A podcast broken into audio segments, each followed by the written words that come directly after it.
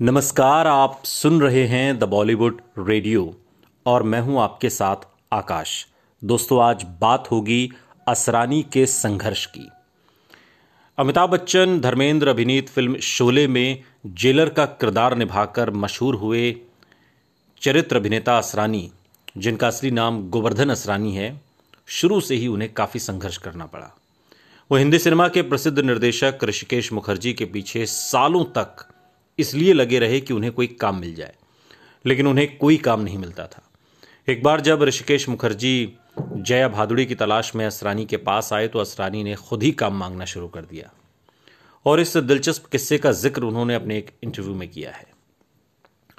दरअसल असरानी ने जिस फ़िल्म इंस्टीट्यूट में एक्टिंग सीखी, उसी इंस्टीट्यूट में जीविका चलाने के लिए कह लीजिए या चंद रुपयों के लिए, चूँकि कोई और साधन नहीं था वो इंस्ट्रक्टर का काम करने लगे। ऋषिकेश मुखर्जी उस फ़िल्म इंस्टीट्यूट में बतौर लेक्चरर आते थे, वो लेक्चर देते थे। हसरानी आगे बताते हैं कि ऋषिकेश मुखर्जी आते थे तो मैंने कहा कि इनके पीछे पड़ना चाहिए। और मैं उनसे बॉम्बे में भी मिलता था, डेढ़ दो साल हो गए और वो कहते थे कि फ़िल्मों में मुझे काम देंगे। मैंने कहा, ढाई साल हो गए, कुछ करता तो है नहीं ये आदमी, बस कहता ही है कि काम देंगे काम देंगे। तो एक दिन मैंने देखा कि जीप में ऋषिकेश मुखर्जी आ रहे हैं, गुलजार साहब और कई लोगों के साथ। मुझे बुलाया उन्होंने तो मैंने सोचा कि आज तो भाई किस्मत खुल गई, भागता हुआ आया। आगे वो बताते हैं कि ऋषिकेश मुखर्जी ने उन्हें सबसे मिलाया तो लगा कि भाई अब तो रोल ऑफ़र किया जाएगा। लेकिन तभी ऋषिकेश मुखर्जी ने उनका भ्रम तोड़ दिया। असरानी बताते हैं कि उन्होंने कहा कि, नहीं नहीं, मैं तुम्हें तो रोल दूँगा ही, पहले ये बताओ, यहाँ कोई जया भादुड़ी नाम की लड़की है। मैंने कहा, अरे, ये तो उसके लिए आए हैं। असरानी ने उन्हें जया भादुड़ी से मिलाया। ऋषिकेश मुखर्जी जया से मिले और असरानी से बिना बात किए जाने लगे। असरानी ने जब गुलजार से पूछा तो उन्हें पता चला कि ऋषिकेश मुखर्जी एक फ़िल्म बना रहे हैं, गुड्डी, और उसी के लिए आए हैं।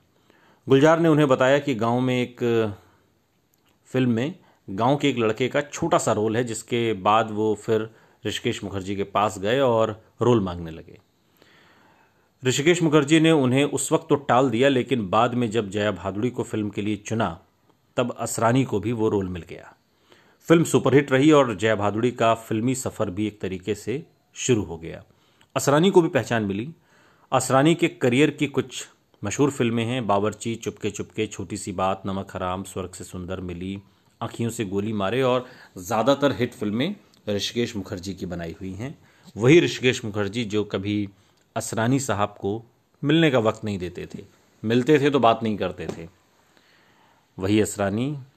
अब ऋषिकेश मुखर्जी की फ़िल्मों में तो और एक और किस्सा है कि जब संघर्ष के दिनों में जब गुड्डी नहीं मिली थी तो एक बार वो एफ़ में होता क्या है कि जो लोग पढ़ते हैं, वो लोग अपने काम काज की एक वीडियो भी बनाते हैं, अपनी एक्टिंग की वीडियो बनाते हैं। तो ऐसी दो तीन कैसेट उनके पास भी थी, असरानी साहब के। और वो उन दिनों दर दर भटका करते थे, हर फ़िल्म प्रोड्यूसर डायरेक्टर के पास जाते थे कि, साहब, ये कैसेट देख लीजिए, मुझे काम दे दीजिए। और ऐसी एक बार जब वो ऋषिकेश मुखर्जी के घर की तरफ़ गए तो असरानी बताते हैं कि ऋषिकेश मुखर्जी ने अपने घर के तीन कुत्ते असरानी के ऊपर छोड़ दिए। ये संघर्ष है, उस दौर का संघर्ष। सुनते रहिए। द बॉलीवुड रेडियो सुनता है सारा इंडिया।